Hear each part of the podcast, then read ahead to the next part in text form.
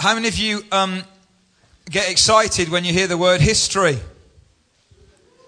How many of you loved history at school? How many of you were any good at history at school? That's a different. What I remember from history at school is about three things the Tolpuddle Martyrs, the Wars of the Roses, and Mr. Wyatt.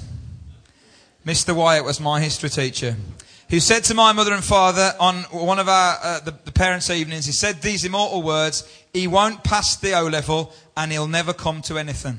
That's what he actually said. Great teacher that was. I'm all right. I'm over it. I'm just working it out with you because it's cheaper than therapy. So I'll just talk it all out. Well, I actually loved history, and I got a B. So to Mr. Wyatt is what I say. All right, but history, I think, is a fascinating, fascinating subject. And here's some kids' uh, comments. And I don't know how you guys did at history. Those of you just done your GCSE, hopefully you didn't write answers like these guys have written. Here's one. It says the greatest writer of the Renaissance was William Shakespeare. He was born in 1564, supposedly on his birthday. Nice. He never made much money and is famous only because of his plays. He wrote tragedies, comedies, and hysterectomies. all in Islamic pentameter. Slightly wrong. Is, an, is another one here. Johann Bach wrote a great many musical compositions and had a large number of children. In between, he practiced on an old spinster, which he kept up in the attic. Bach, Bach died from 1750 to the present. Bach was, I love this bit, Bach was the most famous composer in the world, and so was Handel. Handel was half German, half Italian, and half English. He was very large. So there's some kind of history exams there. But you know, one of the most famous quotes about history ever is what we learn from history is that we learn nothing from history. And I want to open up for you this morning. We're, we're, we're calling this whole season for us as a church, right through into November, History Makers. And you see, history is so important because history is not just about the past. History is not just about what happened in the past. History is about what we do in the present, which creates history for the future. You with me? Some people in the future will look back at us today and look at the history that we're creating now. See, history, we look back at the history that was created yesterday, but we should look at it in order to learn so that the history we create today is a better history than that which was created yesterday. And I don't know whether you know, I hope you do, but we are living in an incredibly important age for the history of the world. People who are far more intelligent than me, which doesn't take a lot, tell us that every 500 years or so, there's a cosmic, if you like, a global shift in history. Okay, and you think like the Industrial Revolution, the Middle Ages, and all these kind of, the, the birth of modernity, all these massive, big, important uh, eras of, of, of history of the world are around every 500 years or so. And I don't know whether you know, but we live in an incredibly important shifting time for history. Just look at technology right now. For Some of you here at the nine o'clock last week, Rachel was speaking. She did a great job speaking on prayer. She showed a, a, a video which shows some of the changes. You know, the average learner nowadays will have 10 to 14 jobs. The top 10 in demand jobs of 2010, uh, this was a couple of years ago, didn't exist when this was written. It's changing so much. There's a new blog created every second. If MySpace was a country, it'd be the 11th biggest in the world. That's how many people use MySpace. Texts every day exceed the population of the planet. You know, it's like there's five times more words now than what Shakespeare knew. Some of the advances in technology and in information and education are absolutely mind blowing. There's going to be a computer built soon, or they reckon, which will which will exceed the computation capacity of the human brain, and by 2049 could possibly concede the computation capability of the entire human species. That's a little freaky, isn't it? We live in an incredibly um, interesting and yet challenging era. Look at, look at religion, look at, look at politics, look at the world security, look at the global economic situation. And if we're living in a, in a period of history like that, then the church is also living in a period of incredible challenge. And the church globally must respond or it dies. And I want to say that we as an individual church, and if you're a visitor this morning, you're really welcome, okay? We hope you have a great time. But some of the comments I'm going to make are just are relating to us as a church and the journey that we're on, okay? So hopefully you don't feel excluded by that, but hopefully you'll understand why I'm saying that. We're living in a very, very important part of our history. In fact, without being too dramatic, I want to say this, in my opinion, is the most strategic moment or season of our history as a church. Really, really strategic. For what happens in the next few months is going to shape the future for us. Okay? Hope you got that. What happens in the next few months is going to shape the future for us in many ways. We've just celebrated our 30 years as a church, and we've launched the third place it's 10 million pound building development scheme. A project which we believe will change the face of the church and the town and the region and beyond. We're heading towards November the 15th, which is our pledge and gift day. And we want to invite you as members of this church to sacrificially give so that this project can be realized. We're personally going to make the biggest financial sacrifice that we've ever made to be part of that. And we want to encourage you and invite you to prayerfully consider being part of that. And to help us in that, we've just launched a whole series of home gatherings. There's going to be 16 home gatherings that I'm going to. I've done three, and I had a great time at each one. I really loved it. And uh, if you, you know, just a fantastic opportunity being in homes and great food, uh, which is great. So I'm going to be like the side of a house at the end of the 16 meetings. I know some of you are saying too late, but there you go. Even bigger house. But it's great opportunity to sit down in a living room with 15, 20, 25 people talk about the vision of the church, talk about this gift day and how we can be a part of that. And it's just been awesome. And if you're not signed up for one of those, if perhaps if you're new to the church or you've just kind of been missed in some way, then please speak to Anne, who's doing a brilliant job getting that together. We'll sign up at the back. We'd love to invite you to one of those, okay? And over the next few weeks on a Sunday, we're going to look at the Bible for inspiration and for instruction and for motivation. We're going to look at history in the making. And we're going to go right back to the Old Testament and we're going to look at the books of Ezra and Nehemiah. Now, if you want to try and find those for me, that would be brilliant. Ezra and Nehemiah, they come just after two Chronicles. And um, why, why I want to use these books is because these guys and the people in the stories built something. Ezra primarily is a book about the building, the rebuilding of the temple and the rebuilding of the altar in Jerusalem. Nehemiah primarily is a book about the rebuilding of the temple uh, uh, of the city walls and the city gates. And so when you put those two together, this is really important, when you put those two together, you get the heart of what I believe God wants for us as a group of people. See, it's not just about us in our devotion to God, the Ezra thing, but it's also in the society that we're creating around about us. You see, God's goal is not just that you and I have a relationship with Him. God's goal is that you and I transform the world by the power of Christ that, ki- that the kingdom of heaven comes to earth as it is in heaven. Isn't that right? And so when you see Ezra, who's prime, who was a priest, you see Nehemiah, who was a politician or a civil servant, put those two things together, and that's what I think the church is meant to be about. Our relationship to God and our relationship to one another. Our devotion and the society transformation around us. And so you put these two books together and you get this incredible story of people who made history because they built something. But it was more than they built something.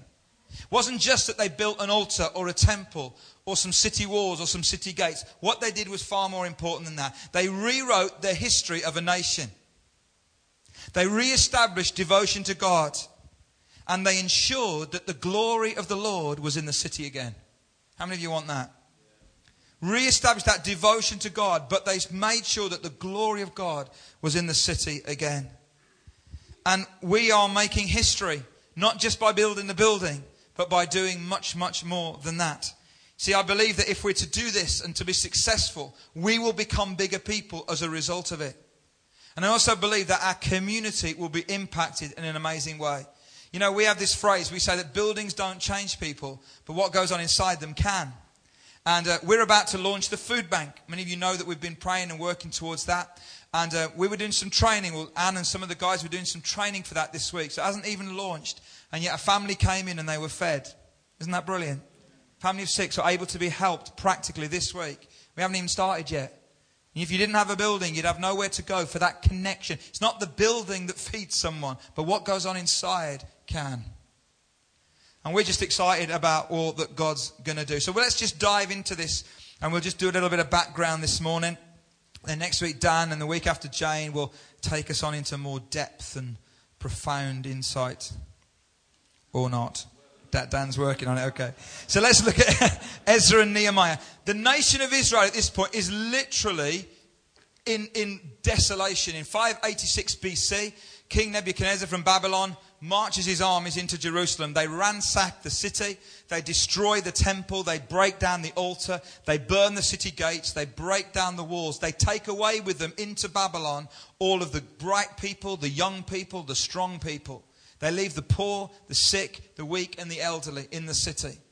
And you can just imagine the picture, can't you? As they're driving, as they're, as they're driving, as they're kind of, yeah, in their Mondeos, as they're, as they're heading out of Jerusalem with all the smoke behind them and the wailing of the elderly and the sick and the poor who are left behind. And the, they literally can feel the glory of God departing from the whole city. That's the background to these stories. And when we come across Nehemiah, Okay, Nehemiah is a civil servant. He's, he's a Jew. He, he's, he's a, f- a fearer of God. He's a God-fearer, but he's living in exile and he's serving in the court of the king. And the Bible says that at a certain time, some of some Jewish people came to the court from Jerusalem, and it says, "I questioned them about what was going on." Then in verse three, they said to me, "This is what they said: Those who survived the exile and are back in the province are in great trouble and disgrace." The wall of Jerusalem is broken down and its gates have been burned with fire. It's bad news. it's bad news. And then in verse 4, it says, When I heard these things, I sat down and wept. For some days I mourned and fasted and prayed before the God of heaven. What, what he heard that day rocked his world. Uh, uh, and why he wept and why he fasted wasn't just that he heard that there's no life of God in the city. There's no protection for people because the walls are down. There's no safety on the streets. There's no care for the elderly. There's no dignity. That wasn't all that rocked his world. What really rocked his world was all those things, plus the fact that there was now no glory of God. There's no glory of God. And I don't know about you, but I think we're kind of living in similar days. Uh, you know, when, when uh, and, I, and I know everybody could say this to a degree, but when I read the papers this week about those two lads, 10 and 11, you read that? And what they did to those other lads. And, and I know that has happened all through history, but there's something in me that just said, this is not right, God. At 10 and 11, this should not be how people are spending their time. Where does the evil come from for that? That's, it should be a time of innocence, shouldn't it? Growing up into experience. You've ever seen heard those William Blake plays, innocence, it turns into experience far too young these days. And, and, you look at the walls that are down in our society, so all kinds of things coming in. You look at elderly feeling neglected. You look at the condition, and most importantly, you look at the fact that there's no glory of God in the city. And some of us, me, myself especially, we need to let that affect us a bit, you know? And so that actually, Nehemiah says he wept, and then he prayed, and then he fasted, and that's all good. But there comes a time when weeping, praying, and fasting is not enough. There comes a time when you have to get up and do something. Am I right? And the Bible says that Nehemiah, after he wept and after he prayed and after he fasted, he got up and in chapter 2, he walks into the king's um, chambers, as it were, the king's court. And the Bible says that the king said, Why are you downcast? We have to understand what this means in, in ancient times. If I was to walk into the presence of the king as a subject and I'm downcast, in other words, I'm miserable, I'm in trouble because only the king is allowed to be miserable. And if you're miserable in the presence of the king, he chops your head off. Literally. And yet Nehemiah was so moved by what he heard about Jerusalem and about the glory of God departing that he couldn't help but be downcast. He risked his life by going into the presence of the king. And the Bible says that as he went into the presence, the king said, What is it that you want, Nehemiah? Oh, I love that question, don't you? I wonder if, if we could stand before our King, the King of Kings, and he was to ask us that question What is it you want? I wonder what our response would be. Got a whole list right now, haven't you? A lot of them, if I'm really honest, are about me. My life, my family, my things, my. I wonder, that wasn't what was about Nehemiah. When, when the king said, What is it you want? Nehemiah says, I want to go back to the city and I want to rebuild it because we need the glory of God back. Because you see, the walls are down, so therefore they're vulnerable and the elderly are mistreated, and there's no safety on the streets, and there's no devotion to God, and this is not how it's meant to be. Do you ever feel like that? It's not how it's meant to be.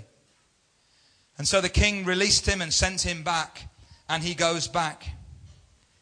And the history that we're making right now, okay, in these next few months, is about our devotion to God, but it's also potentially about the transformation of our society and the part that we should play in that.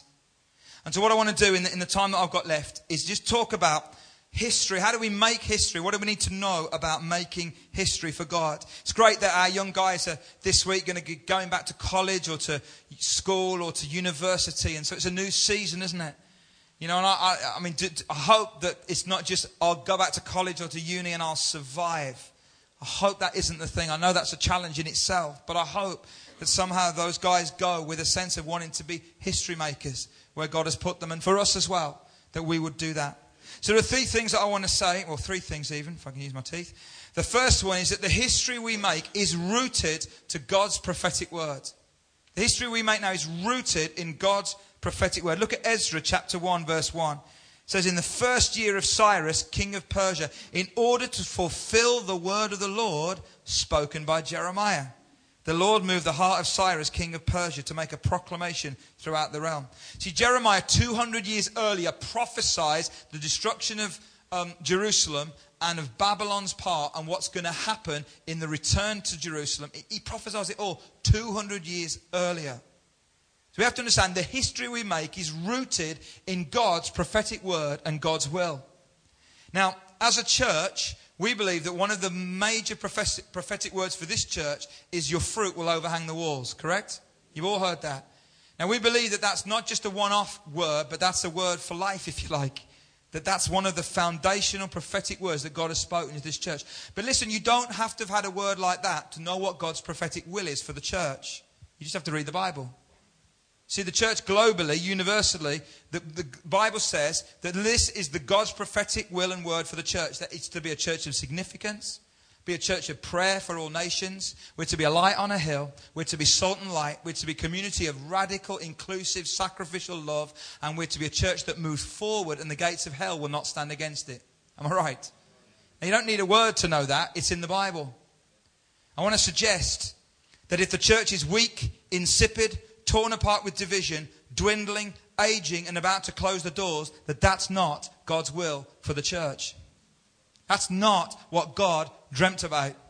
And you see, you and I can say, this is the great church, or we can say, do you know what? We have a responsibility right now to make sure that this church goes from good to great into the future. Because if we don't, if we don't, then it will grow weak and insipid, and division will come in, and it will grow aging, and it will eventually close the doors. And that's not God's will. And the history makers understand that our future is rooted in the prophetic word of God in the past. And also, as an individual, as an individual, we need to understand that your history shapes you now and affects your future, but it does not determine it. It does not determine it. I wonder how many of you have had things that have happened in your past. I can obviously remember Mr. Wyatt, the history teacher, saying, You'll never pass and you'll never come to anything. And that can affect you and shape you, but it doesn't determine you, does it? And we have to understand the difference between that. So, I'd like to use Dan and um, um, uh, uh Justin.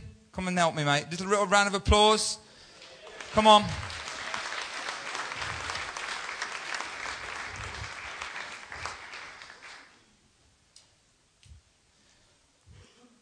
you I haven't, I haven't told you about this, have I? It is new. Right. If you swap over, because I need to do left and right, and I'm going to give you the easier time. Okay. So I, all through our life, things happen to us, don't they? And something happens, and so like we we fail an exam. Ever failed an exam? Yeah. All right. Okay. Or something happens and we make a mistake. Or something happens and uh, you know we we do something wrong. We commit a crime or a sin or whatever. Yeah, steady. Or we break relationships. Perhaps we have a relationship that breaks down or even a marriage. And that can happen in our life. Something happens in our business world. We get into debt and what have you. And all these different things. Am I getting you down? And over a period of time, all these things are like labels that get stuck to us. Okay? Now, are they true? They are, aren't they? Some of these things can be true. And so it's no good saying, oh, well, I didn't fail, because if I failed an exam, I failed an exam. If I didn't get what I should have got, then that's, that's true. But there's a difference between what's true and the truth about you. And you see, we can all pick up all these things in our life, all these labels, and we've got to work with them, we've got to deal with them. But when we come to God, you see, God says other things. He says that actually we're redeemed, doesn't He? God says that we're forgiven. God says that we're precious in His sight. God says that we're princes and princesses. God says that we are more than conquerors. God says, what else does God say? Tell me something. Interactivity. What does God say about us? Is that it? What? Shut up. A royal priesthood. Chosen. God says we're chosen. Bought at a price, yeah? So we're precious. So, and, and, and it could build up. Now, these things that happen to us, that labels they're, they're true. But this is the truth. Amen? And I want to say to you today that as we think, as we think about moving forward, is great. As we think about moving forward individually, we've got to come to grips with these things and say, do you know what? These things may have happened to me, but that was in the past. That does not determine my future. That does. What God says about me is the truth even the true things. Do you know what I mean? These override that. So if you've had a marriage breakdown, if you've had a difficulty, if you've had a, a, a, crisis of something, if you've gone through depression, if you've had anything in your history, it does not determine your future in Jesus' name. God determines your future. And you only have to look in history have to look in the Bible at the, some of the people that God used. And you look at the list in Matthew chapter 1 of the, the genealogy of Christ. There are two women mentioned, Bathsheba and Tamar. And you look at their history, it's not pretty. It's not pretty. And they're mentioned there because God's going to show you. Do you know what? No matter what your past is like, this is what I say you are. Your future can be different. Your future can be different. Thanks, fellas. Little round of applause for two willing. Okay, the second, I want us to grasp that as a church and as individuals. You know, I love it when Jesus looks at Peter, who was called Simon then, and he says, You know, you're Simon, aren't you? And that name means reed, unstable, can't depend on you. But you know, I don't see you like that. I see you as Petros, Peter, which means rock. Love it. And some of us are still seeing ourselves under the old name. And God says, I changed your name ages ago. And yet you're still living under the old name. Second thing we need to understand is the history we make is connected to the reality around us. What do I mean? Ezra 1. In the first year of Cyrus, king of Persia. This is a real person in a real place at a real time in history. And you might think, well, that's obvious. But it's really not because I think as Christians, if you consider yourself a Christian today, you'll know what I mean. We have the tendency to become a little bit unreal about our faith. And so for me, revival has got to be more than what happens when we get together for a meeting. Revival has got to be more than the good feelings or even experiences that Christians go through when we get together around the world or wherever we are. It's got to be more than that. It's got to be connected to the reality of life around us. It's got to mean that we, we have help to make us better parents and better husbands and better wives and better people in the community. It's got to mean that we can deal with some of the addictions and the difficulties that grab us and pull us down like weeds in a pond. It's got to mean that some of the injustices in our society get faced and get dealt with. It's got to be real. It's got to be real. And what you're reading in Ezra and Nehemiah is not people who came together for a meeting. It's people in a real history, in a real place, in a real time who changed their world. They brought their devotion to God, but out of the devotion to God, they transformed a society. It's connected to reality. You know, I know we can be too earthly minded to be of heavenly use, but we can really be too heavenly minded to be of earthly use as well. And somehow we have to understand that when you, at the moment, and I know many of you, you're far more advanced than we are in this, in your own workplace, what you do. But right now, we're just grappling as a church and with our youth guys and with some of the other things that we're working with and working with our teenage pregnancy unit across the borough, looking to see how we can help. And we've been commissioned to deliver work in colleges and schools. And they're asking us to teach the kids about sexual health. I think that's amazing. See, years ago, they would have said that the only response really should throw condoms at, at these kids and it will all be okay. And now they're realizing as well that there is another way. And they're asking us, would you, would you teach them about, here's an idea, about delaying their first sexual experience? How many think that's a good idea? It's not very new, is it?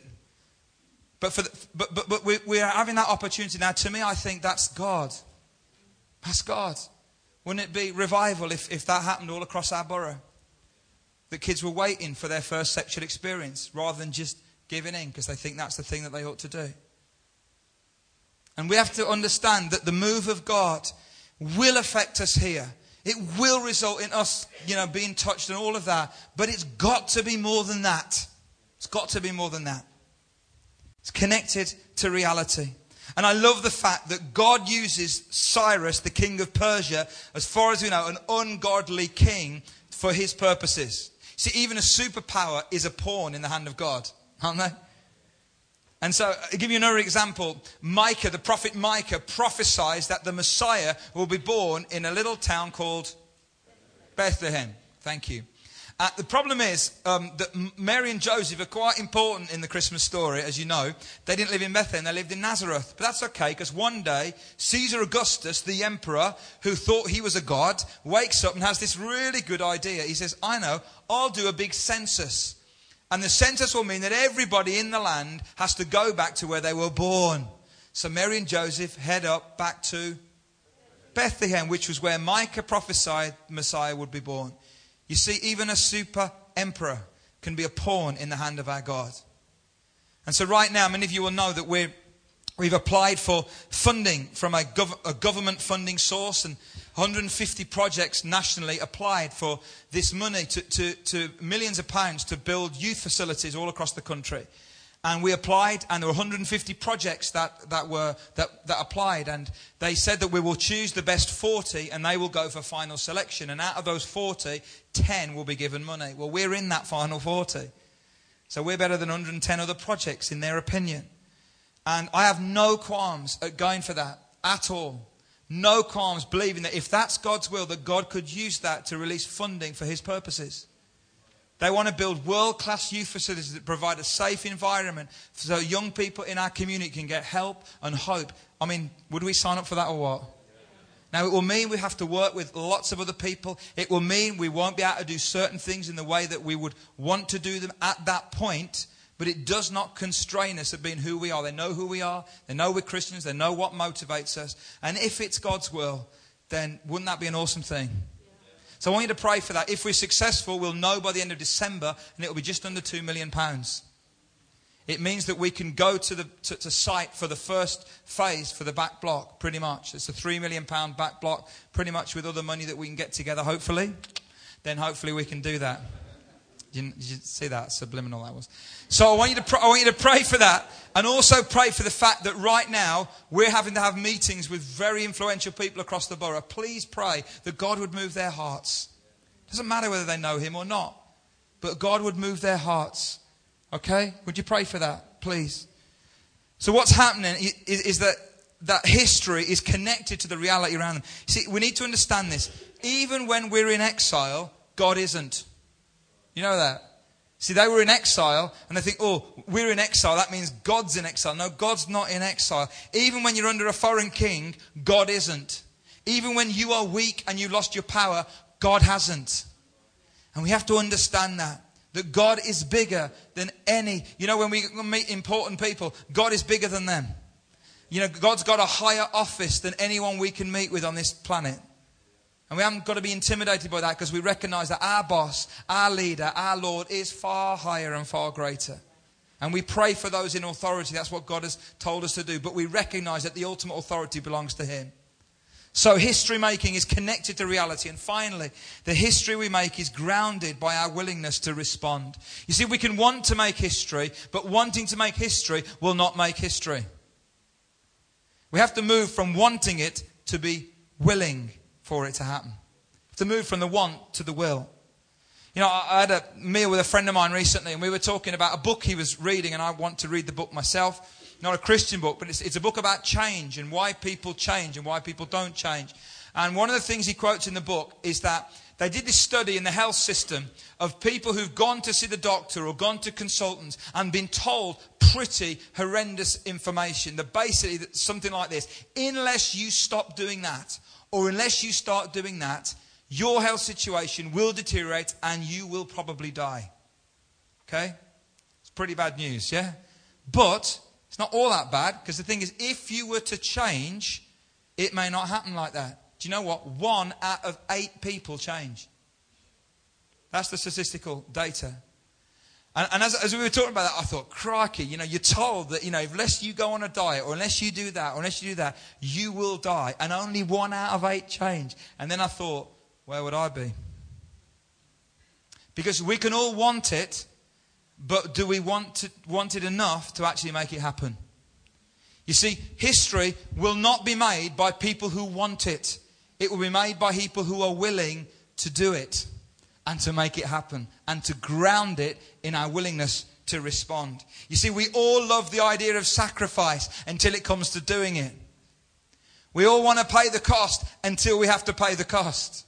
We all want to be willing to be history makers until it means we've got to cut some things out of our life. We've got to pay the cost. Alison and myself are thinking about this financial commitment that we want to make, and it will be the biggest financial commitment sacrifice that we've ever made. And I want it. And we both want it. And sometimes we get excited to say, yeah, let's do more, let's do more. And then Alison, who's very wise, will remind me what that means. And I want it until I think about what it's actually going to mean. Do you know what I mean? And I think, actually, do I really want it? I, I kind of do want it, but am I willing? Am I willing to pay it? Am I willing to lay things down in order to do that which I really do want to do? And he says in Ezra chapter 1, verse 5 everyone whose heart God moved prepared to go up and build. It's one of my favorite verses in the Bible. Everyone whose heart God moved prepared to go up and build. And I looked at that and I thought, does that verse mean that everyone had their heart moved and they all went and built? Or does it mean everyone that had their heart moved by God, they went and built? The rest didn't. I don't really know the answer. But I want to suggest that over the next few weeks, what we want to do is we want to share what we believe the Bible says. We want to share from our heart and we want to encourage you to engage with God and to let God move your heart so that you are part of the everyone who goes and builds. And if we do that, and if there's enough of us that will do that, and as I say in the means, it isn't about how much money that you give. It really isn't about that. We, we have this phrase that we kind of is a bit of a mantra to us now. It's like, you know, not equal gifts, but equal sacrifice. To some people, a hundred pound is an incredible sacrifice. A lot of people in this room would never miss that out of their budget. It's not about equal gifts, it's about equal sacrifice. And if everyone responds to God and has their heart moved and is prepared to go out and build, we can make history. We can make history. You know, towards the end of his um, uh, career, Michael Jordan, the basketball player who played, played for the Chicago Cubs, he, he, um, he had this. Uh, he, he, was amazing basketball player, as you know, and, and he, he um, everyone used to say that right towards the end, uh, end of a game in basketball, it can, in the last few seconds, the whole game can change.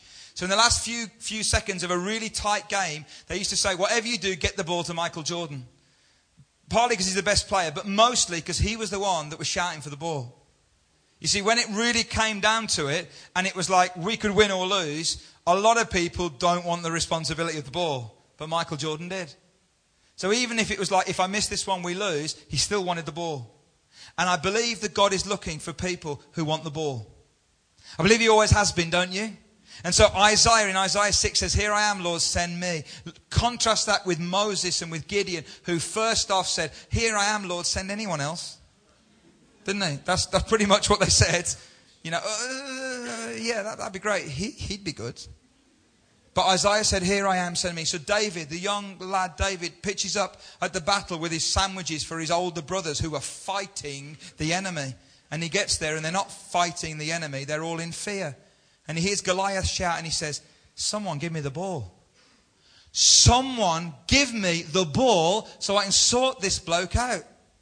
He's defying the name of the Lord. And you know, we can all decry the state of our society and we can all decry the spiritual state of our nation. But I tell you what, we've got to get the ball. Some of us have got to stop decrying everything else and say, I'll take responsibility. I'll take responsibility. Give me the ball. And I believe that when all of us, or when many of us do that, we can make history. Let's pray.